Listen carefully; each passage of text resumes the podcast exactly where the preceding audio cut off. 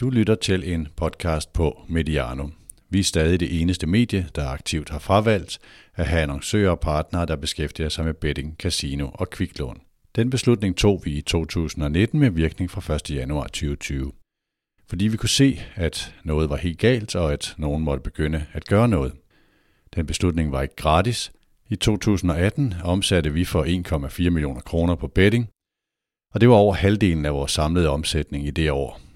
Men vi har fyldt hullet og meget mere til, og det er et vigtigt budskab, som alle gerne må kende. Vi glæder os til, at den første fodboldklub går samme vej. Vi glæder os til, at politikerne vågner op. Vi glæder os til, at man ikke længere skal høre på tv, at casinospil er ægte hygge og gøres harmløst. Vi glæder os til, at nogen opdager, hvad der gør helt unge til ludomaner. Det er slet, slet ikke harmløst, og det er i den grad ikke hygge.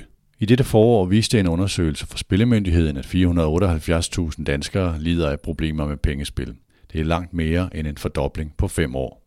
I denne serie i Mediano 2 sætter vi fokus på spil, ludomani og kigger på, hvorfor ingen tør røre ved en af de industrier, der vokser hurtigst herhjemme. Og den vokser kun, fordi alt for mange taber, taber alt for meget, og en stigende del af dem, der taber meget, er helt unge. Vi kalder serien Det spiller ikke. Vi plejer at sige god fornøjelse, når vi introducerer en udsendelse. Det gør vi ikke her. Lyt godt efter, og lad os se, om vi sammen kan flytte noget, inden tallet stiger endnu en gang. Og inden alt for mange unge kommer galt afsted.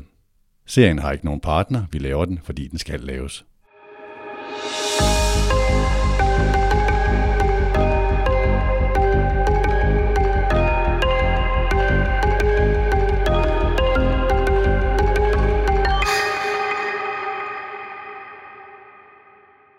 Thomas Otter, du?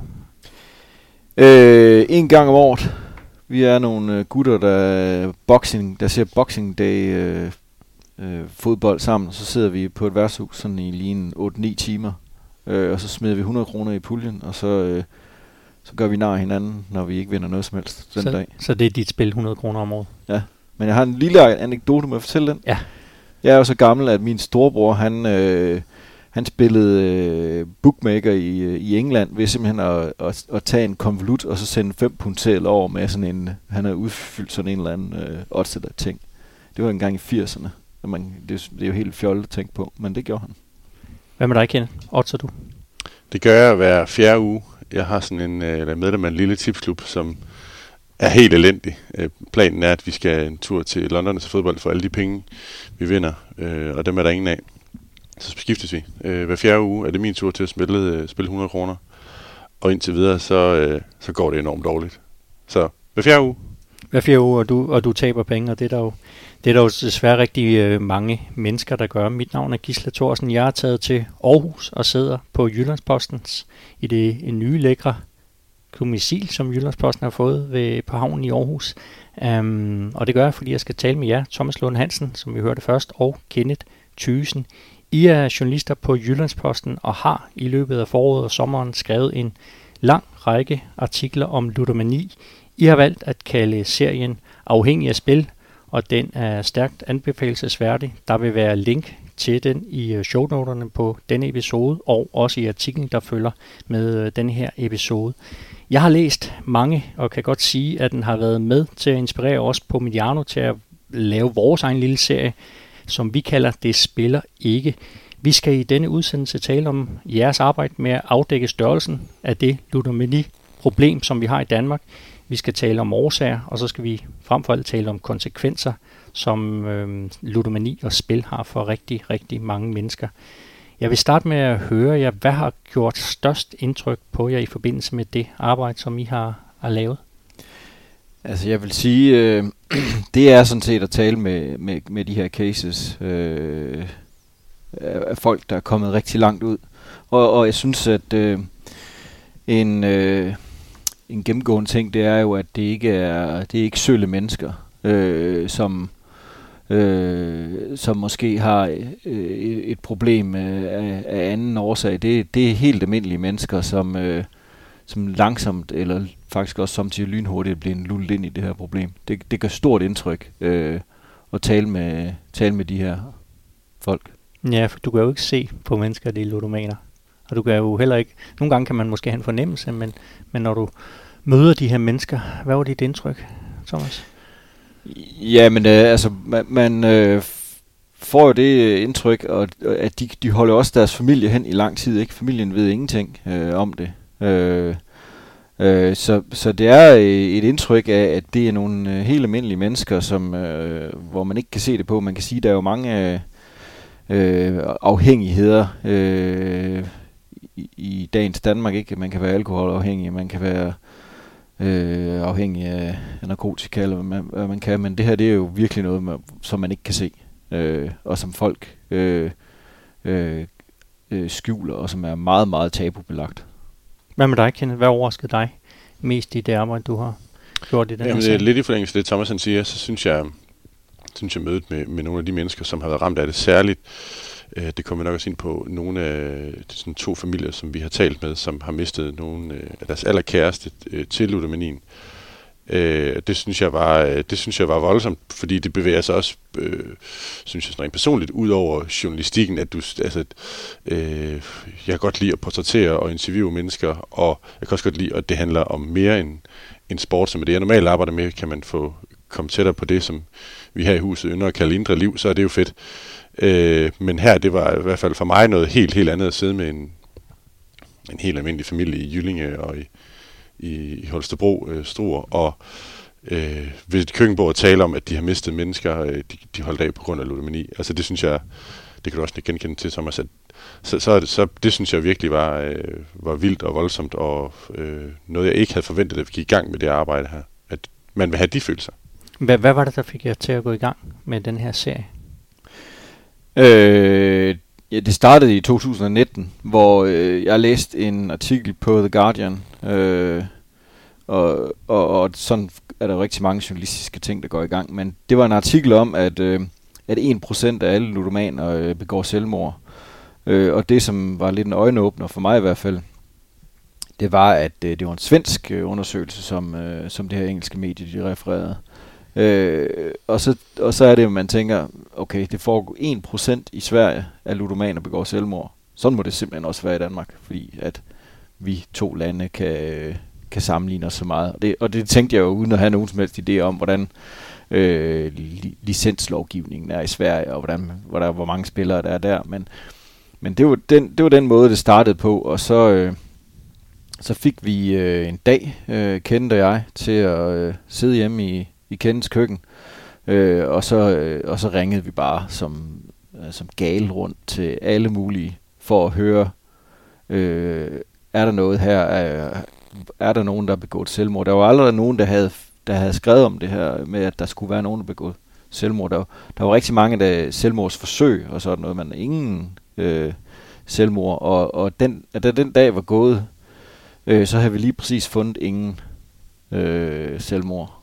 Så det var, øh, det, var, det var lidt. Ja, efter at have talt med, jeg lyst til at sige 50-100 kilder og læst alverdens rapporter, og altså, det var virkelig, virkelig mange mennesker, som, som havde indsigt både i, i selvmord eller i øh, ludomani, altså de to spor, øh, og der var ikke nogen sådan sammenhæng mellem de to, og der var ikke nogen øh, af dem, der kunne sådan peges i den helt rigtige retning, jeg kunne finde det. Det var noget overraskende.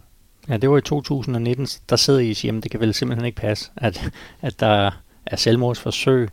Der er noget forskning i Sverige, der viser, at 1% af ludomaner, ludomaner begår selvmord, men i Danmark, der kan vi ikke finde nogen. Mm. Hvad, hvad sker der så øh, siden? Ja, så det, det, er jo lidt tilfældigt, og det var det også, men øh, det lå jo hele tiden og rumlede lidt i, i baghovedet, at det var, det var altså mærkeligt, det kunne vi ikke forstå. Øh, så i slutningen af 21, så skulle øh, vi på et kursus øh, sammen, kendte jeg. Sådan noget fortællende journalistik, som man jo en gang imellem gør for at blive lidt bedre. Og der skulle man have et øh, projekt med, øh, som man kunne arbejde med samtidig med. Og, og vi havde sådan det der til at ligge ned i skrivebordsskuffen, så vi øh, hævde det op og, øh, og tog på det her kursus. Og på øh, anden dagen, der skulle vi så øh, i gang med at bruge nogle af de ting, som vi researchede os til. Og så... Øh, Øh, vi, vi, havde få, vi havde en nys om, en, om, om et selvmord, men det var lidt det var kompliceret på, på den måde, at øh, der var øh, øh, en masse diagnoser indover og sådan noget. Så mens jeg ringede til den efterladte af det selvmord, så, øh, øh, så, så fik øh, Kent slået øh, et Facebook-opslag op i sådan en, øh, en, face, en gruppe øh, efterladte efter selvmord.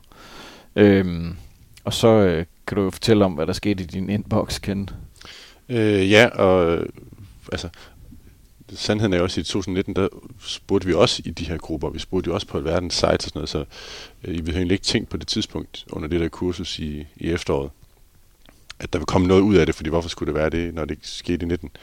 Øh, og jamen, hvad sker der? 3, 4, det er en 3-4 timer senere, vi sidder samlet inde til det kursus, øh, og vi har selvfølgelig skrevet vores mailadresse i de forskellige Facebook-lag og netværk og alverdens ting, og inden for jamen, 3-4 minutter, så får både Thomas og jeg en mail fra øh, en familie, som skriver til os, at de gerne vil fortælle deres historie. Øh, at det var en familie fra Jylling, der havde mistet deres øh, mand, far, og vi sidder og kigger på den, Thomas og jeg, sådan en blanding af journalistisk, forstår mig ret, glæde i. Endelig havde vi fundet det, vi havde let efter, og samtidig chok over, okay, det finder også sted herhjemme. Øh, og så går det, ja, et halvandet minut eller lignende, så kommer der en mail mere fra en anden familie fra sådan Holstebro Storegnen, som også gerne fortæller deres historie med, med, med det, desværre det samme udgangspunkt for, øh, for deres fortælling.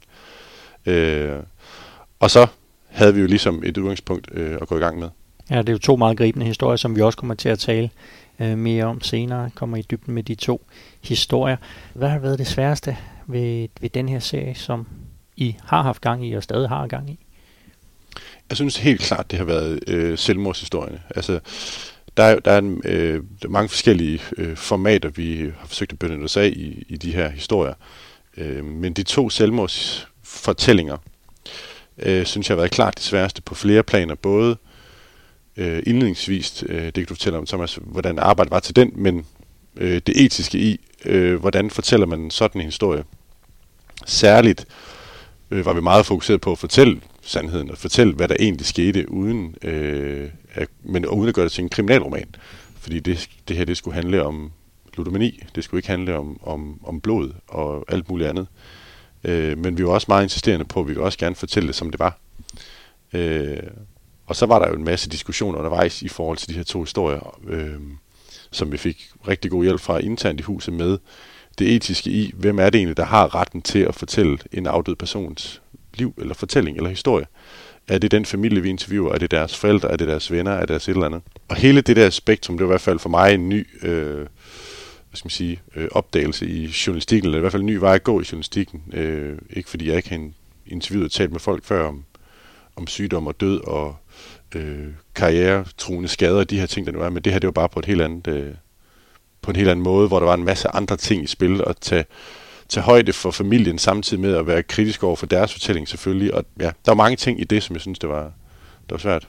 Ja, for du er lidt yngre end uh, Thomas. Vi kan jo lige sådan konkret præsentere lidt nærmere. Kenneth, du har primært arbejdet med sportsjournalistik. Ja, øh, jeg har været, øh, jeg er 31 og har været på Jyllandsposten i ja, en håndfuld år. Øh, sådan fra praktikant til freelance til nu at, at være fastansat i, igennem en del år.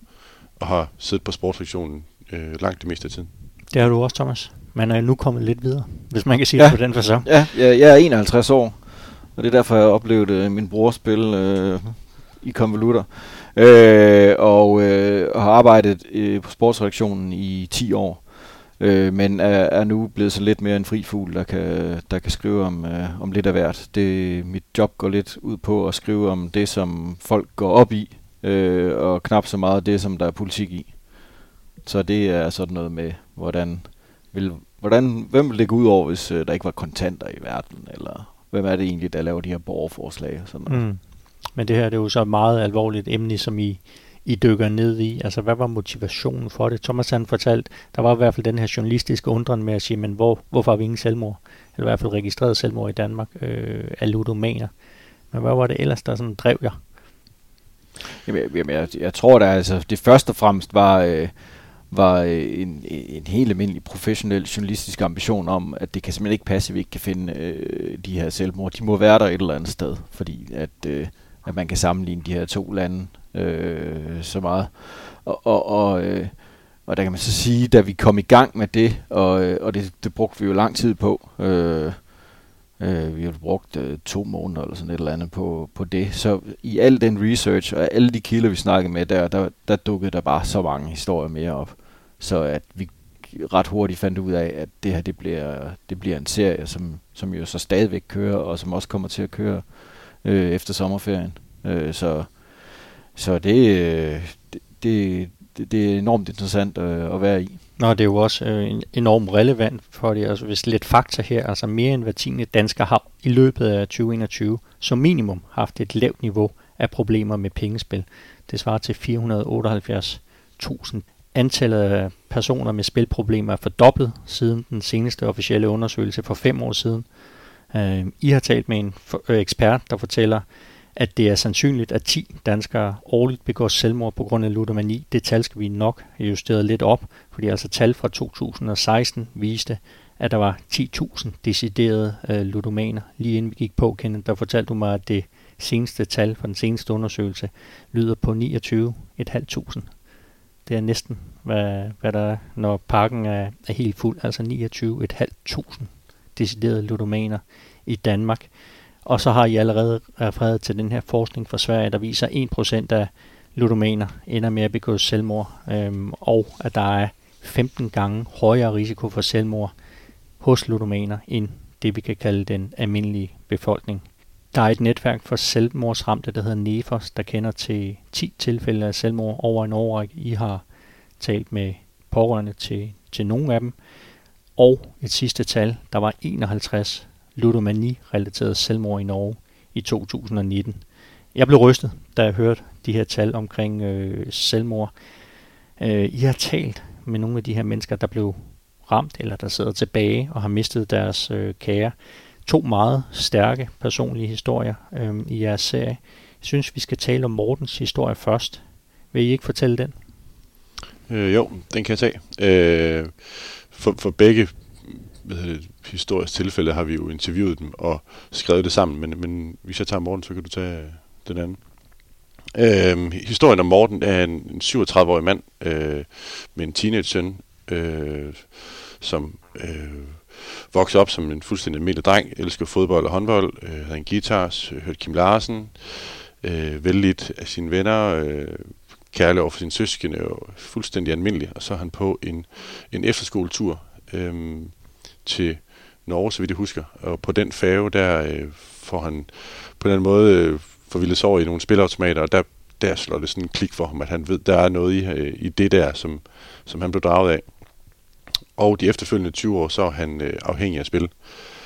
Og det udvikler sig i morgens liv ret øh, kaotisk og zigzaggende, fordi han er godt klar over, at han har problemer. Det samme er hans familie klar over. Øh, Øh, og i modsætning til den anden historie, øh, som fortæller om lidt, så er Morten faktisk i behandling for ludomani. Det er han to gange. Øh, men, men det lykkes ham aldrig at slippe ud af, af det der greb. Øh, han øh, fandt jo altid nye måder at, at spille på øh, og bruge penge på. Han, øh, vi har historien fra hans familie, og de fortæller jo, hvordan han har øh, brugt penge fra en opsparingskonto, som var til søndens konfirmationsfest. Øh, alle børnepenge øh, spiller han op. Øh, ham og kæresten købte et hus, som skulle renoveres. Men de kom aldrig i gang med køkken og badeværelse, fordi de der, det lån, som, som øh, skulle gå til, til materielle byggemarkedet, de var brugt på, på alverdens spil. Øh, og det ender med øh, Mortens historie i en, en vinterdag i 2020. Øh, efter at han havde været igennem de her behandlinger, og hans familie egentlig havde hjulpet ham enormt meget med alverdens ting, at han så træffer øh, sit eget valg. Øh, og historien er, at hans Mortens mor havde fået nogle, eller sendt nogle sms'er til ham aften for inden, og hun, han har ikke svaret. Og hun var bekymret, så hun gik over til ham, og de havde et tæt forhold.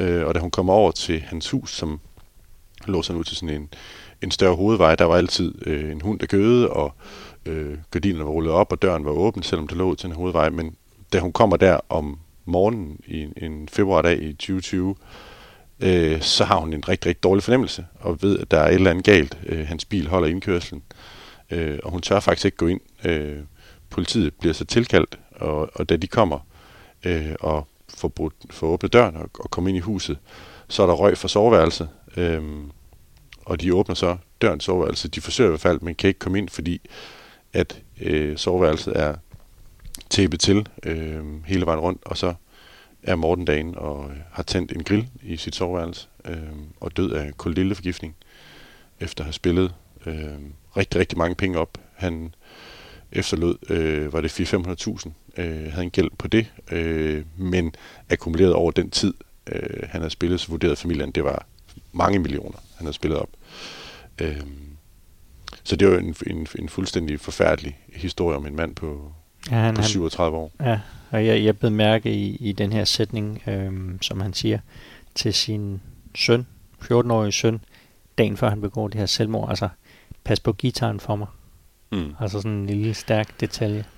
Præcis, og, og øh, vi kan jo kun gisne om, hvad der foregik i, i Mortens hoved i, i de der sidste timer, men jeg synes bare meget, at det taler ind i øh, det, som øh, du siger, eller sagde i starten, Thomas, at det er ikke sølle mennesker, det, det er mennesker, som...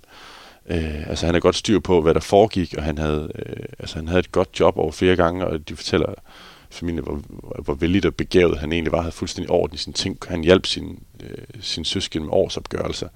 Øh, og så samtidig har du et, et øh, eller havde han et, et spilforbrug, der var fuldstændig ude af kontrol. Øh, det er jo et kæmpe paradoks, som, ja, som udforstående altså, er enormt svært at forstå. Ja, men I er vel blevet klogere på det, som du siger, uden for det er svært at forstå, hvad der øh, sker hos de mennesker. Absolut. Men øh, summer så meget med jo stadigvæk, at der er en familie, som, som sidder i, i Holstebro Struer og kan slet ikke forstå, hvordan det endte sådan, selvom at de, de forsøgte jo at få ham i behandling og fik ham i behandling. De forsøgte at guide ham i alverdens ting. Øhm, alligevel gik det galt. Mm. Ken, hvis, hvor farlig er ludomani, som du ser på det? Altså hvis vi ser på det som en, vi kan vel godt kalde det en folkesygdom, hvis der er så mange som de her 29 Jeg synes, jeg synes tallene, der har det. Ja, tallene siger jo det hele, at den psykiske lidelse er så, øh, er så voldsom. Og, og de her historier, som vi har fået fortalt fra familien, synes jeg jo bare underbygger, at, at det, er, det er dybt, dybt alvorligt. Og den seneste rapport med 500.000 danskere, som i en eller anden grad har spilproblemer, er jo overvældende mange mennesker. Øhm, og så er jeg med på, at der er alvorlige, eller fra alvorlige til et lavt øh, hvad skal man sige, spilproblemsforbrug. Så, så, så det varierer jo, men øh, jeg tror, langt de fleste danskere har et eller andet forhold til spil, om det er, de kender nogen, der spiller, de ser spilreklamer på tv, de ser det i offentlig transport. Der er et eller andet, der rumsterer i, i maven på ret mange mennesker omkring forhold til, ja, til bookmaker og betting og spil i en eller anden grad. Øh, Ja, der er mange, der har drømt om at, at vinde den helt store lotto-gevinst også. Det tror jeg, der er endnu flere har, ja. Altså, det er jo også, jeg ved ikke, om der, er, om der er noget på, om der også er folk, der, der kommer i spilproblemer på grund af sådan et spil som Lotto, eller om det primært er, er vidensspil, eller øh, de her, hvad kan du sige, enarmede 20 det hed det i, i gamle dage, det kan man jo også spille elektronisk mm. nu, altså de her, sådan, hvor, der, hvor du med det samme får udløst det her kick. Ja, det, det er særligt på vedmål og, og online casino, at det boomer sådan i de sidste 10 år i hvert fald. Ja, der kan da lige indskyde, at, øh, at øh, vi har en historie på vej, som sådan, øh, er lidt mere videnskabeligt baseret på, hvad der egentlig sker inde i en, øh, i en ludoman. Og øh, der talte jeg med en øh, professor, der hedder Arne Møller, øh, fra Aarhus Universitet, som fortæller om, at han har forsket i, øh, i ludomani og, og spilafhængighed øh, stort set hele sit liv. Og han fortalte om, at de her enarmede tyknægte, eller hvad man nu vil kalde dem, når de nu er online, at de er, de er lavet sådan, at de, øh, at de kører med to sekunders mellemrum. Fordi det er den tid, som, øh, som hjernen skal bruge på at genoparbejde øh, og bare oparbejde så det der dopamin skud, som man får. Så det er hele tiden bum, bum, bum, bum. Og, og det er jo, øh, det viser jo et eller andet om, at at der sidder nogle øh, kloge hjerner bag ved dem, der designer spilautomaterne også. Ja, men det er jo enormt udspekuleret, kan man sige. Eller man ved lige nok, det, hvad, hvilke ting er det, du skal trigge hos, hos de her mennesker, som, som er modtagelige for ja. det. Som er faldet ind i et, i et misbrug af den, af den ene eller den anden art.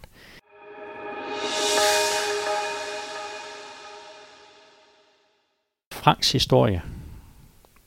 Han blev 54 år øhm, og efterlader en gæld på lidt over en halv million kroner. Ingen diagnoser, men var ludoman. Vil du fortælle den historie? Ja, øh, Frank øh, var tømmer og, øh, og boede i Jylling øh, sammen med sin kone Lotte og, øh, og to sønner. Øh, og, og vi besøgte så øh, Lotte, Simon og Morten i, i Jylling. Og, øh, og, og det øh, er der nok et af de øh, tidspunkter i min karriere, eller det er det tidspunkt i min karriere, hvor jeg har været mest berørt af at, at interviewe nogen, fordi det var, det var altså en hård øh, historie at komme igennem. Jeg kan lige prøve kort at opriste den. Øh, Lotte hun var på arbejde, og så ringede der en, øh, en bankrådgiver fra Santander Bank, som hun overhovedet ikke har noget som helst med at gøre. Og spurgte, om hun ikke lige ville forklare, hvorfor hun var i gang med at optage et kviklån. Og så sagde hun, det er jeg overhovedet ikke i gang med at optage et kviklån. Men øh, det var altså hendes navn øh, og hendes øh, nem idé, der var brugt. Øh, og og øh, Lotte var ret hurtigt til at regne ud, at det nok øh, var hendes mand, der var i gang med det. Så hun ringer, Lotte er en bramfri øh, kvinde, så hun ringer til sin mand og sagde, Frank, hvad fanden foregår der? Og han sagde, det er ikke noget, det er bare lige noget, øh, noget, noget problemer med budgetkontoen. Og det er jo klokken halv ni om morgenen, eller sådan et eller andet, at, at hun gør det. Øh, og det kunne hun altså ikke helt forstå, og hun synes, han lød lidt mærkeligt, øh, den måde, han talte på. Øh, han, han var på arbejde, han gik på en øh, byggeplads øh, i Jyllinge, sådan en, øh, en, en auto, jeg ved ikke engang, en automekaniker. Nej, det var det ikke. Det var et, et autoværksted på en eller anden måde. Øhm, og, men hun undrer sig altså over det her, og så øh, ringer hun så til, øh, til sin søn øh, Morten øh, og siger, det er altså mærkeligt det her. Øh, og, så, og Morten han er egentlig ret hurtigt til at, til at sige, øh, mor det her, det, det, det kan jeg ikke forstå. Altså, det, det, det virker mærkeligt. Hun ringer igen til Frank, og han afviser en gang til og sagde, øh, det, og, altså hun sagde, vi må have et, øh, vi må have et øh, møde om det her. Altså hvad, hvad, er det, hvad, hvad er det, der sker?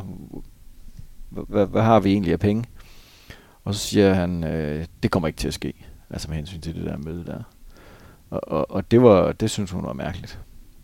Så hun mødes så med øh, i Mortens lejlighed, øh, og, og der kommer den anden søn, Simon, øh, hjem også. Øh, og så øh, lokker de altså ind på, øh, på den her øh, konto, øh, som, som Lotte hun aldrig har været logget ind på. Det var Frank, der ordnede alle pengesagerne i den familie. Ikke? Og så, kan de, så går det langsomt stille og roligt op for dem, at, øh, at den er helt gal. Altså, ja, ja, de kan simpelthen se alle de her indbetalinger til forskellige uh, bettingvirksomheder. Ja, de kan se øh, indbetalinger, de kan se øh, afbetalinger på, øh, på kviklån. Hvad er de oppe på 16 eller sådan noget kviklån, der er sat i søen på det tidspunkt. Altså, de har jo ingen overblik over noget som helst.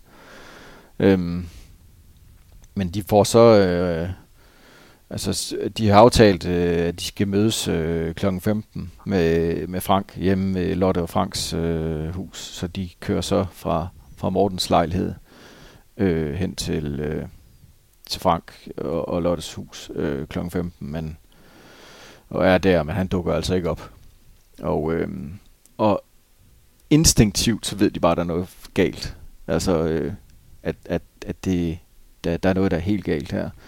Øh, så øh, øh, jeg tror, det er, er det Morten og Lotte, der kører i bil hen til, øh, øh, til, til den her arbejdsplads, hvor Frank han går. Øh, og, og da de ankommer, der holder, øh, der holder ambulancen der altså allerede. Så øh, der har Frank øh, skudt sig selv i hovedet med en sømpistol. Ikke bare en, men to gange. Mm. Øh, og er blevet fundet af ham, der ejer den her øh, car. Et eller andet. Mm hvad hedder den? Var det en bilplejevirksomhed? Bilplejevirksomhed, det var det, ja. Øh, som jo så har fundet Frank ude i, øh, i en mandskabsvogn, der stod udenfor. Øh, og øh, han er faktisk ikke død endnu. Øh, så han bliver kørt ind på Rigshospitalet, hvor der, han er så er i et døgn eller sådan noget, inden de øh, beslutter sig for, at, øh, at, det, han ikke, at de ikke kan redde hans liv. Og så udånder han et ja. døgns tid siden. Jeg tror også, hun, hun beskriver i serien, hvordan hun, hun siger, at han ikke havde ønsket et liv som en grøntsag. Ja. Og, og de så også tager den her beslutning om at, øh, om at slukke for, for det, der holder ham i liv, respiratoren. Ja, altså han var en meget øh, ærkær mand, øh, hvilket også, øh, altså det var sådan helt indlysende, og det lyder sikkert mærkeligt, men, men det var helt indlysende for Lotte, at selvfølgelig ville han begå selvmord, øh, da de fandt ud af det her, fordi at det kunne han ikke, øh, det kunne han ikke holde til. Nej, det var hans verden, der brød sammen. Som du siger, ære kan I, I beskriver i, i artiklen, hvordan han, det var ham, der ligesom nåede det her arbejde, det var ham, der skulle det der præcisionsarbejde, det var ham. de kaldte ham jo for sjov millimeter Frank, fordi at han øh, alt skulle være helt, helt, helt nøjagtigt øh, snorlige. Og øh, ham ejeren af den her bilplejevirksomhed havde jo specifikt ringet til øh, Franks arbejdsgiver og sagt, at nu at, at han er Frank på det her øh, arbejde med at få, øh, få restaureret øh, virksomheden. Og Mm. det er jo simpelthen fordi, at han var så god til sit job. Men øh, han havde så øh, øh, et spilproblem øh, ved siden af, og, og det, var ikke, det var ikke noget, han lagde skjul på. Altså selvfølgelig, han lagde ikke skjul på, at han spillede. Øhm, han sad inde i øh, stuen og spillede, mens, øh, mens familien også var der. Og, og det er jo så der, hvor øh, nogle af de ting, øh, de øh, kan se på de der kontoudtog bagefter. Altså for eksempel har han... Øh, øh, den 27. april 2020, der overførte han øh, 14.500 kroner til Dansk Spil og 6.000 kroner til Bet365. Øh, og det skete over 20 overførsler. Så han spiller, taber, sætter penge ind, spiller, taber, sætter penge ind. Og det gjorde han så 20 gange på den ene dag. Og sådan en meget, meget typisk klassisk tegn, det her med, at man har tabt, og så vil man straks vinde det tabte tilbage, og så kommer man så typisk til at spille på noget, man måske ikke har forstand på, og Ja. taber igen. Altså, det, det, var, det var tydeligt for, øh, for familien, at han, øh, altså, han spillede på, på hvad som helst til sidst, fordi at, øh, da, øh, da den ene søn, han tjekkede mobiltelefonen øh, efter, at han, øh, da han lå på Rigshospital og stadigvæk var i, i live, øh, der, der tikkede det ind med sådan nogle livescore fra en eller anden øh, liga i Uganda eller, eller i Asien eller et eller andet Mhm, sted, mhm. som var sådan noget, hvor, som ingen normale mennesker ville øh, have slået til på deres øh, fodboldapp. Thomas, du sagde, det var det sværeste interview, du har lavet i din journalistiske karriere. Jamen det, det, det var det, fordi at, øh, at det, det er jo frisk, kan man sige. Øh, han begik selvmord i Et år siden. et, et års, års tid siden. Øh, så, så det var meget frisk, og, øh, og på den måde øh, sad vi jo stadigvæk øh, midt i sorgen, øh, sammen med Lotte og, Simon og Morten, øh, der åbent fortalte om det her, fordi at de gerne vil advare andre om, hvad der kan ske med ludomani. Øh, øh, så, så, så der var der flere gange, hvor, hvor man lige skulle tage en ekstra øh, indånding for lige at og, øh, og, og stadigvæk være journalist, men det er jo også svært, når, Mm. mm. når følelserne er ude Ja, for fordi her der er det jo ikke bare et tal, der er det jo et der var det, der var det, øh, der var det konsekvensen af ludomani lige op i ansigtet, hmm. altså som man sad inde i. Vi sad inde i, øh, inde i køkkenet, og øh, vi kunne kigge op på sådan en eller anden øh, træbjælke øh, henover, som, hvor der var sådan en forskydning på, og, og den havde Frank været skide irriteret på, fordi at øh, det, var, øh, det var et hus, de havde købt, sådan et om, ombygget sommerhus eller et eller andet. Han var træt af den der forskydning der, fordi inde i, i hans verden, der var der ikke noget, der, der den der bjælk der, den, den var ikke lige, og det, ting var lige i Franks verden. Jeg synes, jeg synes at det som øh, til det interview der, som var så tydeligt, det var også, øh, hvad skal man sige, ludomaniens øh, sådan kompleksitet, at når hun fortæller øh, Lotte, Franks kone, hvordan det var altid Frank, der kom ud af døren og stod klar med en kop kaffe med mælk i, når hun kom hjem fra arbejde. Og der var, så, hun havde så mange eksempler på, hvor ordentlig, altså virkelig, virkelig ordentlig i ordets reneste forstand han var over for sin familie, hjalp med at lægge tag og komme efter dig. Øhm, og så samtidig så fortalte hun jo enormt fint, øh, hvordan hun også var. Hun savnede enormt meget sin mand, men hun var pissehammerende rasende på Ludomini Frank. Hun elskede Frank Frank, men havde Ludomini Frank. Var det ikke sådan en formulering var, Thomas, eller noget i den stil? Øhm, som, jeg, som jeg synes var, øh, ja, det var meget, meget, det var meget, meget stærkt, at hun var så klar over, at der var noget, der havde fat i ham, som ikke var ham, men det, alligevel kunne hun jo ikke se bort fra den side øh, af sin mand. Og mange af de ting, hun havde, eller de her det hjem, ville hun jo ikke have med at gøre, fordi hun, det mindede om altså, den sygdom, der var i ham. Ja, altså den frustration, de mennesker sidder tilbage med. Fuldstændig. Og frustrationen både, og det var de også meget ærlige omkring, frustrationen over, hvorfor, hvorfor havde vi ikke opdaget noget, hvorfor så vi ingenting, øh, kunne vi have gjort noget anderledes, øh, og det, det er fuldstændig forståeligt. Hvordan, hvordan har jeres syn på spil ændret sig i løbet af, af den periode, hvor I har gravet dybt ned i, i ludomani-problematikken?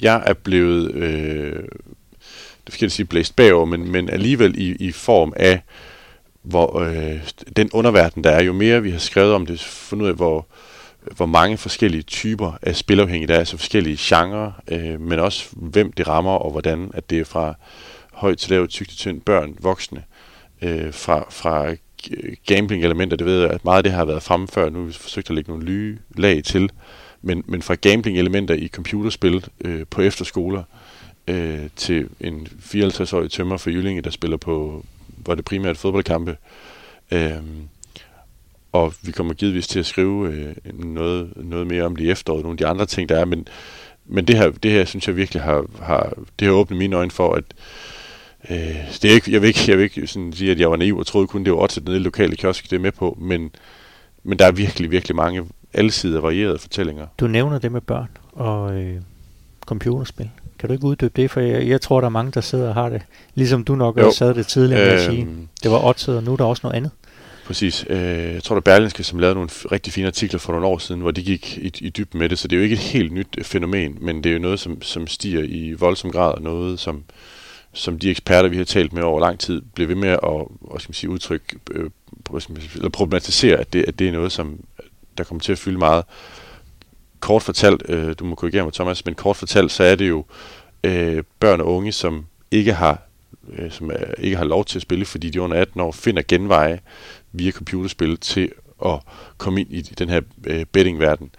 Øh, computerspil som, som Counter-Strike øh, kan du finde lootboxes og skins, altså forskellige øh, elementer i computerspillet, hvor du kan øh, i sidste ende få en gevinst ud af det. Det kan være, at du kan skifte et skin, det vil sige dit våben i dit, din karakter i Counter-Strike kan få øh, gå fra orange til blå, og så stiger den værdi, og den øh, værdistigning kan du sidst ende få penge ved at sælge den til andre. Og der er så mange eksempler, og jeg er slet ikke ekspert i det. Øhm, men det er hele den her, hvad kan man sige, økonomi, som er bygget op. Så køber man en mystery box, og så får man et eller andet. Og så får du noget, og kan sælge den videre på nogle, på nogle sites, som øh, i hvert fald ikke lige har licens i, i Danmark. Øh, og vi har også fortalt en historie om efterskoleelev, øh, som, øh, som faktisk i kølvandet på, på nogle af de her historier blev... Øh, øh, jamen han, han, at hans forældre også havde, de havde ingen idé. Øh, det var dig, der havde interviewet med ham, Thomas, du, du kan uddybe. Ja, altså de, de er egentlig ingenting, og det, det synes jeg jo er en af de der ting, som... Øh, nu, nu er jeg jo 51 år og har øh, to børn på 15, der er tvillinger. Altså, øh, de anede ingenting om, at han var begyndt at spille. Øh, og, og, og det er jo en helt, helt ny verden. Altså, det var... Øh, han trak jo de her skin, han solgte skin for, var det 87, eller var det 100, jeg kan ikke engang huske det. 100.000, lad os sige det. så mange penge. Det var mange penge, øh, tænker man, når man er en gammel mand med pensionsopsparing. Hvad hedder det? Men øh, han trak jo ud og solgte det på en kinesisk børs, øh, og, og fik redde penge øh, udbetalt, som han overførte øh, til et amerikansk bookmaker, der hedder Stake, øh, via, fordi han var logget på via VPN, så, så de ikke kunne se, at han kom fra Danmark. Øh, så han, han øh, lavede sig om til at være tysker. Øh, og, og, og spillede altså simpelthen øh, redde penge med de her stake. Og på et tidspunkt, øh, hvor man, man skal bare krydse af, ja, jo, jo, jeg er over 18. Altså, så jeg prøvede selv at, at, at lave en konto også. Det, der var ikke nogen, der spurgte mig om noget andet, mm. jeg kunne bare klikke af. Øh, og på et tidspunkt skulle han overføre øh, et større beløb, som jeg ikke kan huske, jeg tror det var 5.000 kroner eller sådan et eller andet. Det er nok, det er nok svaret til 1.000 dollars eller sådan et eller andet. Hvor de ville have en, øh, et bevis øh, for, at, at han var, øh, eller hvor gammel han var, og der scannede han sit, øh, sit knaldkørekort ind og overført til dem. Der har ikke været mange, der har siddet og kigget på det der. Det har bare været sådan en, øh, en automatiseret proces, kunne man mm. forestille sig, mm. øh, som kørte igennem. Men, men altså Peter her, som, øh, som vi kalder ham for, han var anonym. Øh, knægten, han øh, var jo på et øh, øh, på en efterskole, hvor han øh, var syg en weekend, øh, hvor, han, hvor han så spillede øh, alle sine penge op, og, og jeg kan ikke huske, hvor mange penge det var. Øh, øh, han spiller alle sine konfirmationspenge op, og så spiller han alle de penge, han har tjent. Men, men det, man skal øh, forstå, øh, det er, at det handler ikke om, hvor mange penge man har tabt. Det handler om, at man, øh, at hvis man har 100.000 og bruger dem, øh, så er man, altså, så er man øh, ludoman, ikke? Øh, og, så, og så er det den kategori, man er i. Hvis man har øh, 10 millioner og bruger dem, jamen, så er man stadigvæk ludoman. Det er nøjagtigt den samme. ting. Det er jo det her, når det er ude af kontrol. Ikke? Ja, det er når det er ude af kontrol, og det, det var det for ham i den her weekend, og der ringede han heldigvis til sine forældre og sagde, jeg har noget, jeg bliver nødt til at fortælle jer. Øh, og det er, at, øh, Øh, at jeg er ludoman. Altså, fordi det havde han indset. Han var så 16 på det her tidspunkt. Han startede, da han var 13 med, med de her skins. Og, og en af de ting, jeg synes, der var en, øh, en øjenåbner, det var, at han, øh, han gik på en, øh, på en folkeskole, hvor der var tre øh, årgange, og øh, hvis jeg lige prøver at regne sammen, så er det omkring 75 øh, elever, der har været på sådan en årgang. Øh, 70-75. Han sagde, at der var, han vurderede, at der var 10 af hans øh, kammerater, der spillede på det tidspunkt. Altså 10 unge knægte, det er drenge, det meste, ikke? der spillede, øhm, og det var ulovligt. Alle 10 spillede ulovligt, fordi man skal være over 18 for at spille. Hmm. Og der er jo også en vis risiko for, at der er, der er flere af dem, der så udvikler de her tendenser i forhold til, til ludomani, som han gjorde i det her øh, helt konkrete tilfælde. Jeres serie har også ført noget med sig, kan man sige, heldigvis, at øh, der er partier i Folketinget, der vil have undersøgt de her ludomani-relaterede selvmord. Hvad tænker I om, om det?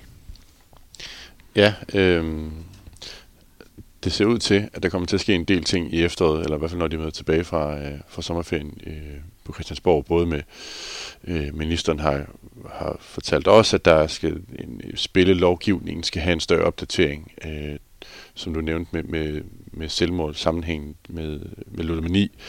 Øh, der er også fokus på spilreklamer og, og børn og unge, så det har der sat øh, nogle ting i gang. Men det har ikke det har ikke været drivkraften at, øh, øh, at sætte alverdens ting i gang. Det har handlet om at skrive, øh, altså, korrigere mig Thomas, hvis nu, men, men at skrive de rigtige, de nye historier, få lavet de nyheder, og så er konsekvensen hvad konsekvensen er. Hvad tænker du, Thomas, om, om at politikerne nu vil kigge på det, blandt andet på baggrund af det, som I har lavet? Ja, altså det havde de jo nok... Øh, de havde allerede en aftale om, at de ville øh, revidere... Øh, jeg tror, at man begynder at kigge på, øh, hvad, sk- hvad skal man leve op til for at have en licens øh, for at spille i Danmark, fordi at markedet er re- reguleret i Danmark, og er det omkring 50 licenser, der er der, eller hvordan er det der, Ken? Mm. Ja. Øh, altså... Øh, og, den del af det øh, virker jo meget fornuftigt, så man har styr på, hvem der øh, må udbyde spil i, øh, i Danmark. Øh, men men øh, der er nogle regler, de skal leve op til, og, og der er der i hvert fald nogle eksperter, der over for os har kritiseret de regler. Altså der, der er jo noget, som øh, hvis man kigger langt nok ned i teksten, så er der noget, der er sådan nogle markører, som, øh, hvor man kan vurdere, om folk de er, altså de spiller fornuftigt. Øh, og der er sådan seks markører, øh, som man jo helt almindelig, øh, ja, helt almindelig kunstig intelligens, men man kan i hvert fald overvåge, om folk de, øh, de er, har nogle mønstre, som, øh, som trigger en eller anden, som, som bør trigge en advarsel inden for øh, bookmaker-systemet, øh, om at her er en, en af jeres kunder, som har et, øh, et usundt spilmønster. Og jeg har lige skrevet dem ud her, øh, vi kan lige hurtigt tage dem, altså det er noget med... Øh, øh, hvor, hvor meget taber man. Øh, men det kan jo, som vi sagde, at der er nogen, der er 10 millioner, taber 10 millioner og har råd til det, og så er der nogen, der taber 100.000 og har råd til det, så det kan jo være lidt svært, ikke? Men så er der tidsforbruget. Hvor meget bruger man egentlig på at sidde der øh, og spille hver dag? Fordi øh, jeg tror, at øh, var det Morten, øh, som var øh, øh, ham, der begik selvmord, han spillede 14 timer om dagen, ikke? Og det kan man jo roligt sige, det er... Øh, det, det kunne jeg forestille mig var et usundt spilmønster. Mm. Øh, så er der tidspunktet, hvor man spiller på. Spiller man lige før man går i seng, øh, og, og, og spiltypen, er det, altså spiller man spil, som, som bare skal afgøres ret hurtigt, for, fordi man kan komme videre. Det jo, kan være live betting på, øh, øh, på tennis, øh, hvor, eller næste hjørnspark i fodbold, ikke? Øh, så er der noget, der hedder chasing losses, som handler om, øh, om man forsøger øh, at, at hente pengene igen. Hvis man taber 1000 kroner, satser man så 2000 næste gang øh, for at få pengene tilbage. Og så er der sådan en risikovillighed. Øh, og, og det der er i det, det er, at øh, de skal kun leve op til en af de markører, øh, de her licensholdere. Øh, og, og det, øh, det, ble, det blev kritiseret af, af de her eksperter, vi talte med, som sagde, at det virkede som, øh, som en meget løs øh, øh, formulering af det kendt. Det var dig, der talte ja, altså, at, at lovgivningen er, er, er vag og, og lempelig sammenlignet med eksempelvis øh, alkohol- og tobaksindustrien. Mm. Øh, industrien, ikke? Øh, men men sand, sandheden er vel også, at de her mennesker, der slår ud på de her, de er jo i går som gode kunder for spiludbyderen. Det er i hvert fald de penge, som de smider, der er med til at generere et kæmpe overskud. Ja, selvfølgelig er det det. Øhm, vi, vi har hørt meget af det, men hvorfor er det så, at man ikke bare sætter et, et loft over sig, hvis du, hvis du har et spilproblem? Hvorfor kan du så ikke bare begrænse dit, øh, dit forbrug, og så på den måde, så, så slår vi jo øh, så slår vi det ned. Øh, jeg kan bare tænke på det, som du sagde, det er, jo, det er jo der problemet er, og det har vi også fået at vide mange gange, at når det, du kan spille for Gisle, det er ikke sikkert det, jeg kan spille for, eller Thomas kan spille for, eller et eller andet, så skal du begrænses, hvis nu, at du har en højere indtægt end et, hvad ved jeg, øh, samtidig med, øh, at hvis du har et, et stort forbrug hos danske spil, og så de lukker dig ned, eller en anden spiludbyder, så er der lige nu ikke en teknisk platform, der kan registrere, om du så slår ud på den anden side, altså på øh, Unibet eller på Mr. Green eller nogen andre. Så, så den der øh, den platform mangler jo for at kunne holde øje med, hvad, hvad er det, du egentlig sidder og laver øh, med, øh, med dit dankort bag computeren. Ja, så er der vel også hele det her aspekt med, at man hører jo også om, hvordan nogle af de her spiludbydere er meget villige til at få de her ind i folden igen, altså med at sige, sende en e-mail, der siger, at vi kan se, at du ikke har spillet et stykke tid. Her er der en velkomstbonus, hvis du vender tilbage, eller alle de her ting. Altså den markedsføring, som, som der er over for nogle spillere. Ja, det hører vi jo da i hvert fald konkret, når vi taler med, med de her cases.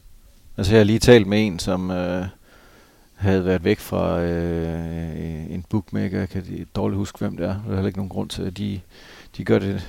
Mange af dem gør det alligevel. Altså, hvor, øh, hvor han først starter med at få en mail, hvor de spørger, hvor, er, hvor bliver du af? Sådan en agtigt. Mm. Øh, og så den næste mail dagen efter, det var, øh, vi fordobler dit indskud. Hvis du, øh, uanset hvad du smider ind, så fordobler vi det. Ja, det altså, og, og det, det er jo der, hvor, hvor man kan tale om, øh, hvor mange penge, øh, altså hvor vigtige er ludomaner for, øh, for bookmakerbranchen. Øh, det er jo det, som... Øh, hvis man taler med Henrik Trane Brandt fra Center for Ludomani, så, øh, så kom, øh, jeg talte med ham en dag, så sagde han, øh, at de ikke sådan konkret havde nogle tal på det. Jeg tror faktisk, der er kommet noget fra Belgien. En, det, det er en artikel, vi skal have skrevet kendt øh, øh, på det, men, men han, han kom med en sammenligning med alkohol. Øh, der var nogle øh, tal, der viste, at, øh, at, at, at 20% af dem, der, øh, der drikker alkohol, de står for 50% af alkoholforbruget. Øh, og så kan vi jo godt begynde at snakke om, at det nok øh, de 20 procent, øh, det er nok nogen, der har et alkoholproblem. Ikke? Øh, men hvor vil bryggeribranchen være, hvis de manglede de 20 procent? Altså hvis vi nu en dag opfandt øh, pillen, der bare sådan lige, wup, og så var der ikke nogen, der, der, der havde, havde en tang længere. Havde, havde, der var så tørstige længere, eller hvad skal man kalde. Så på samme måde, hvor vil øh, hvor, bookmakerbranchen, som vi jo hører, øh, har, har meget, meget, meget store indtægter. Hvor ville de være hen, hvis de ikke havde de her ludomaner? Jamen, jeg har et, et tal, jeg tror, det er fundet i en af jeres artikler, der, der siger, at spilindustrien i Danmark genererer årligt en bruttospilindtægt på over 9 milliarder kroner.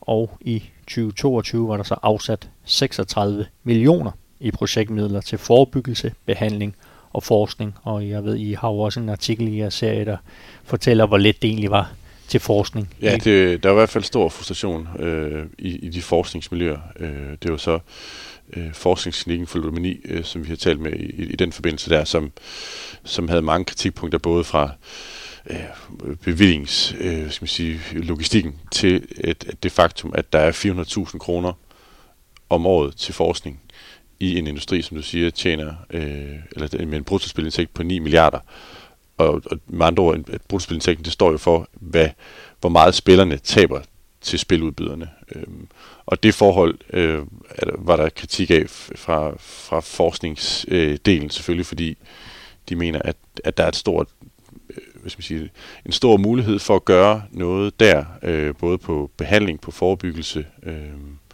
og, og på forskningsdelen i forhold til at komme det møde. Og de har selvfølgelig mange ønsker om at sætte ind i alt fra folkeskoler til, e-sports efterskoler og, og andre unge miljøer, fordi man kan se det der, at, at meget af det starter. De er jo helt, har jo en helt særlig profil for, hvem det er. Øh, det skrev vi også i en af de artikler. Den unge mand, der har de, de forhold. Øh, så man ved jo øh, langt hen ad vejen, hvor man skal sætte ind henne. Det vil jeg godt have, du uddyber. Altså den her profilen på den, som Ja. er i risikozonen for at udvikle sig Og- og til det- ludoman. Og det er man også fra politisk side meget opmærksom på. Øh, skatteministeren har også flere gange, øh, både til os og til andre medier, sagt, at børn og unge kommer til at have en, et, et stort fokus efter sommerferien. Øhm, at 6 procent, øh, nu har jeg lige tallet her, ja, 6 procent af de 12-17-årige øh, er i, har en eller anden grad af, af pengespilsproblemer.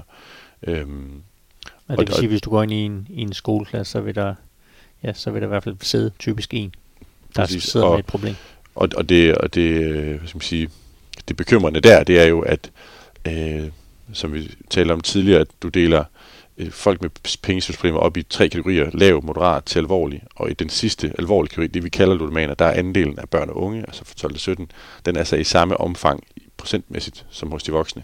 Så selvfølgelig har det et, et stort fokus. Øh, men for at besvare spørgsmålet, så øh, den, den klassiske profil, som det stod i den rapport, øh, som, som Skatteministeriet kom med, det er børn og unge med spilproblemer. Øh, de adskiller sig ved det høje grad af drenge, øh, som ikke er i fuldtidsbeskæftigelse, og det er med forældre uden tilknytning til arbejdsmarkedet, og det er drenge, som vurderer deres eget fysiske helbred som dårligere, og det er nogen, der har et større forbrug af rusmidler som alkohol og stoffer, end jævnaldrende uden spilproblemer. Øhm, og det er ud fra det, at der er en, en klar profil om, hvem er det, man skal øh, i, i hvad skal man sige, positiv forstand jagte for at undgå de rygende problemer. Ja, som vel skal have en form for beskyttelse, kan vi sige. Præcis, præcis. Så de ikke ender, ender som øh, nogle af de tilfælde, som I har, I har beskrevet meget, meget fint. Nu er I journalister og ikke politikere, men hvis I skulle komme med en anbefaling, eller hvad, hvad vil den så være? Med den viden, I sidder inde med, øh, med de mennesker, I har mødt, med de historier, I har fået fortalt. Jeg kan godt lægge ud. Jeg synes, øh, jeg synes det mest, øh, hvad skal jeg sige, den største øjenåbner, det, var, det er noget, vi har været inde på, men det er øh, sådan en gammel mand som, som dig, Thomas, der har et, et, et par teenagebørn. Det der med, hvor meget der sker øh, blandt skærmene, blandt unge, som forældre ikke har nogen idé om. Altså jeg er 31 og har en søster på 20, og de kommunikationskanaler, hun bruger, altså hun er jo stoppet med sms, det synes jeg jo stadigvæk, at man, at det troede jeg, man gør, men det gør man jo bare ikke, når man er 20 år gammel. Og det er bare et dårligt eksempel på, at, at hun er langt, langt videre, og jeg synes egentlig, at vi på en eller anden måde nogenlunde hænger sammen generationsmæssigt, men hun er på nogle kanaler, jeg overhovedet ikke er i nærheden af. Øh, hvad så, når man er på en efterskole af er 14 år, uden forældretilsyn, under gruppepres, hvad der ellers foregår blandt øh, sådan børn og unge i den der alder. Øh, der sker sindssygt meget, som, som vi har forsøgt at afdække, andre har også forsøgt at afdække det, og jeg tror slet ikke, vi er i nærheden af at vide, hvad der egentlig foregår. Så den største anbefaling, det vil da være, hvis nu, at øh, der sidder nogle forældre, som lytter med, som tænker, at jeg har et barn i den der alder, øh, så vil jeg nok lige banke på næste gang og høre, hvad der egentlig foregår. Jeg ved ikke, om du gør det derhjemme. Jeg var i hvert fald lige en overgang inden, og øh, eftersom at jeg jo øh, har øh, myndigheden over min søns øh, bankkonto, var lige inde øh, dengang og tjekke lige og se, om, om der var nogle usædvanlige bevægelser. Det var der ikke. Det var vist mest øh, sodavand i Netto, han brugte sine øh, sparepenge på. Men det er jo netop, som man siger, altså, fordi det er jo også typisk, altså hvis man udvikler det fra helt lille, så er det jo noget, der, der, der vil følge en øh, resten af livet.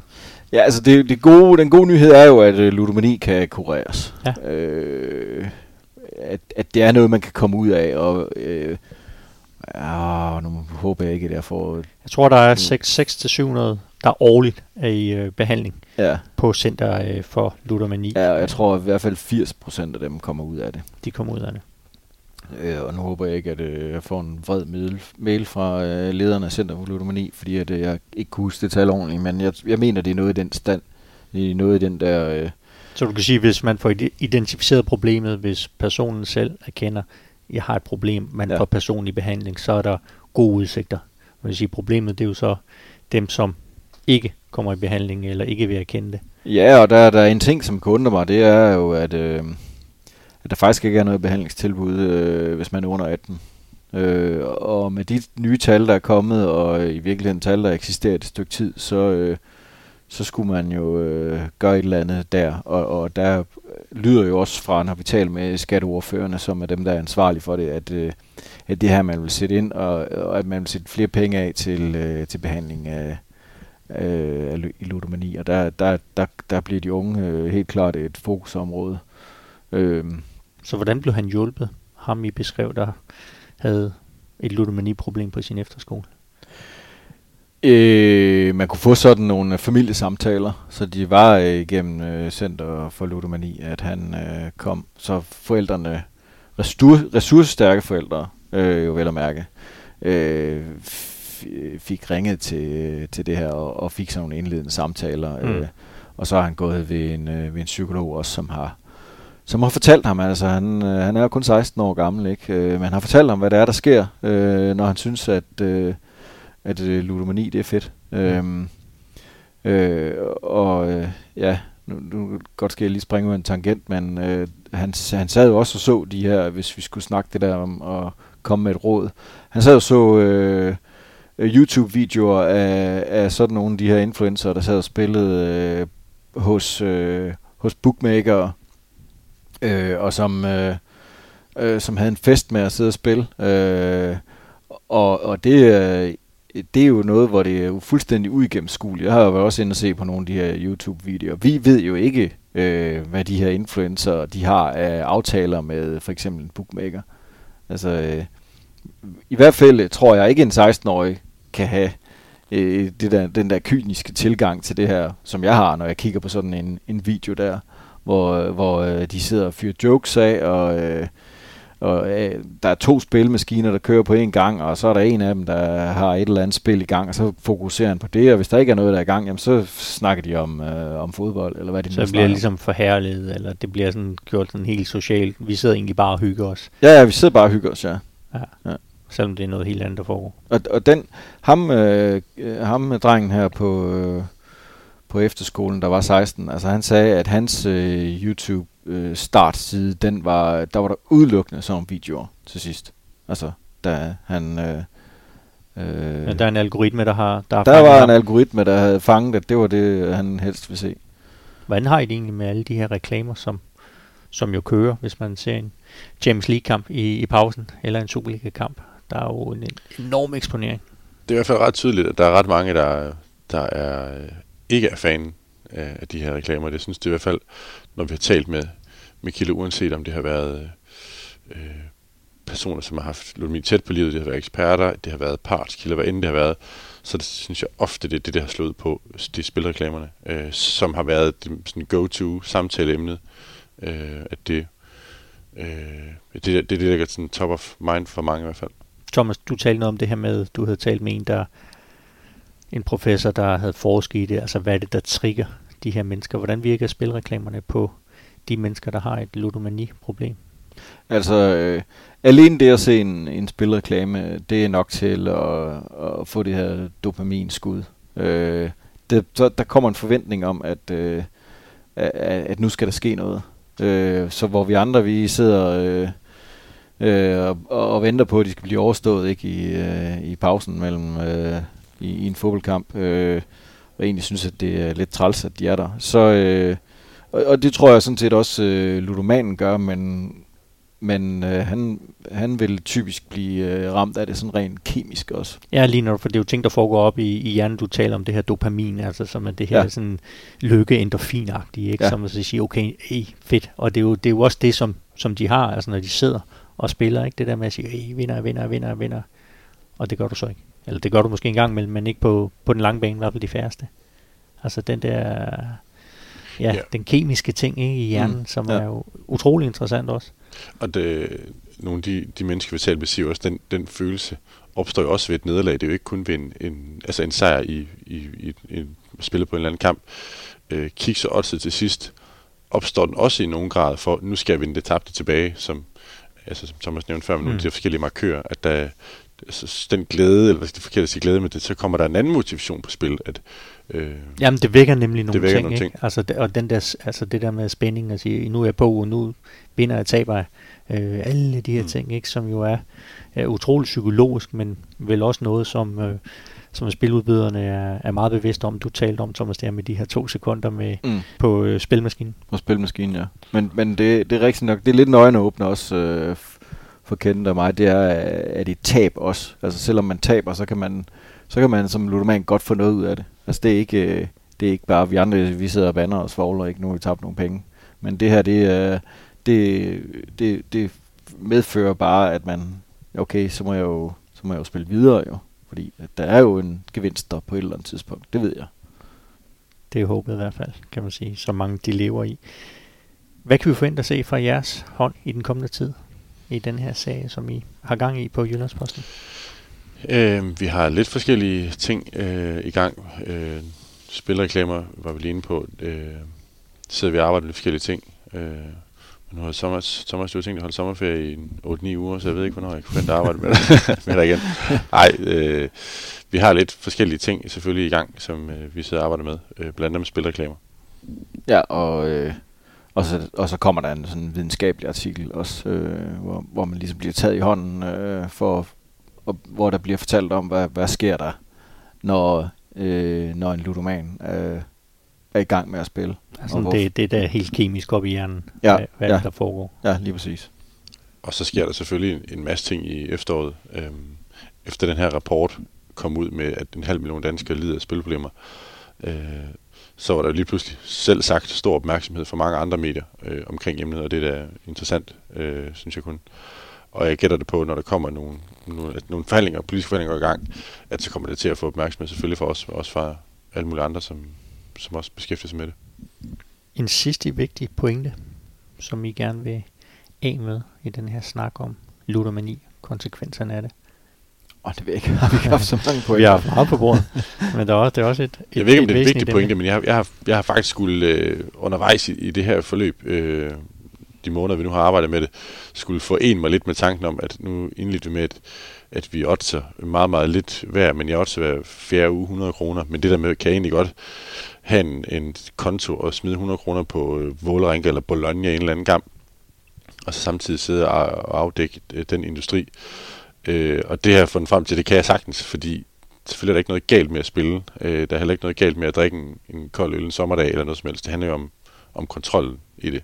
Øh, jeg ved ikke, om det er en vigtig pointe, men det er i hvert fald en vigtig pointe i mit hoved, at jeg kan sagtens have en, en lille hyggetipsklub, hvor vi er rigtig dårlige til at, at oddse, og- men så har vi lidt sjovt med det, og så ved vi, hvilke rammer det er.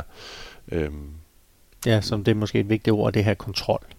enormt vigtigt ord, øh, og det er jo det, som er kendetegnet for, for mange af de mennesker, vi har talt med, øh, at det var noget, de ikke havde. Ja, og, og, og en, en, en pointe i forhold til det, det er, at, at Frank, der skød sig selv med en sømpistol, hans søn, øh, Simon, øh, var jo ligesom os andre. Han sad sammen med gutterne også, og, øh, og hvis de skulle se en bokskamp eller se, se en Champions League-kamp, øh, jamen så spillede han altså stadigvæk. Øh, og han sagde, øh, fordi det er jo sjovt at spille.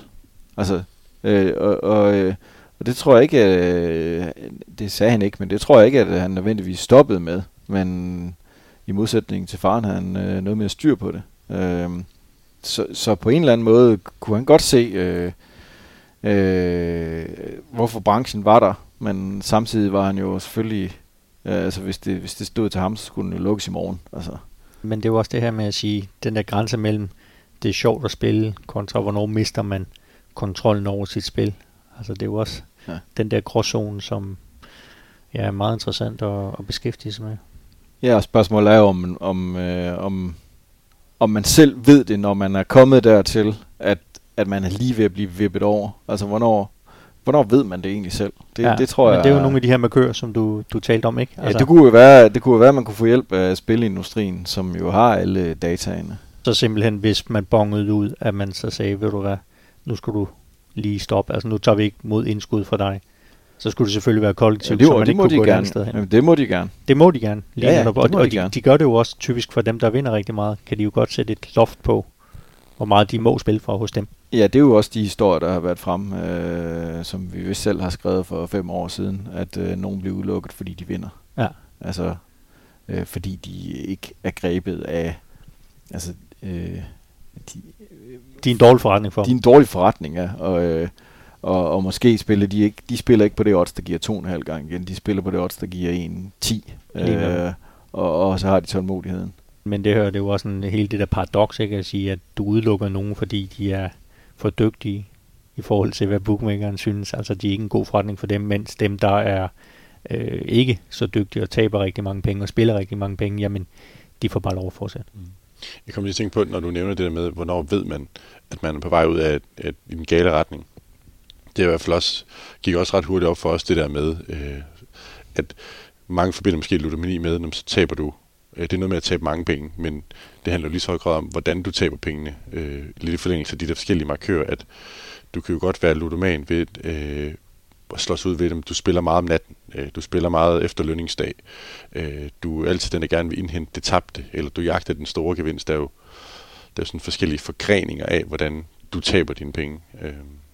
Ja, hvor du kan sige sådan fælles for det hele, der er vel, at hvor spillet ligesom tager kontrollen over dit liv. Absolut. At det ikke er dig, der har kontrol over det hyggespil, som man også kan spille. Det glæder mig til at læse rigtig meget mere om. I skal have mange tak for det stykke arbejde, I har lavet for Jyllandsposten med de her artikler i serien Afhængig af spil, som kan anbefales og kan findes på Jyllandspostens hjemmeside. Tak til, til Kenneth og Thomas. Tak for at tage fat i et meget væsentligt emne og for at have gjort øh, vores lyttere klogere. Og sidder du derude og har et problem med spil, eller er du pårørende til en, der har det, så er der hjælp at hente på Center for Ludomanis hjemmeside. Det er på adressen www.ludomani.dk. Du kan også ringe til dem på telefon 70 11 18 10. Du har lyttet til en podcast fra Mediano, et medie, der aktivt har valgt ikke at have annoncører, der handler om betting, casino og kviklån. Vi kalder den her serie for Det spiller ikke. 478.000 danskere har problemer med pengespil. I serien sætter vi fokus på spil, ludomani og hvorfor ingen tør røre ved en af de industrier, der vokser hurtigst herhjemme. Og den vokser kun, fordi alt for mange taber, taber alt for meget. Tak fordi du har lyttet med. Serien har ikke nogen partner. Vi laver den, fordi den skal laves.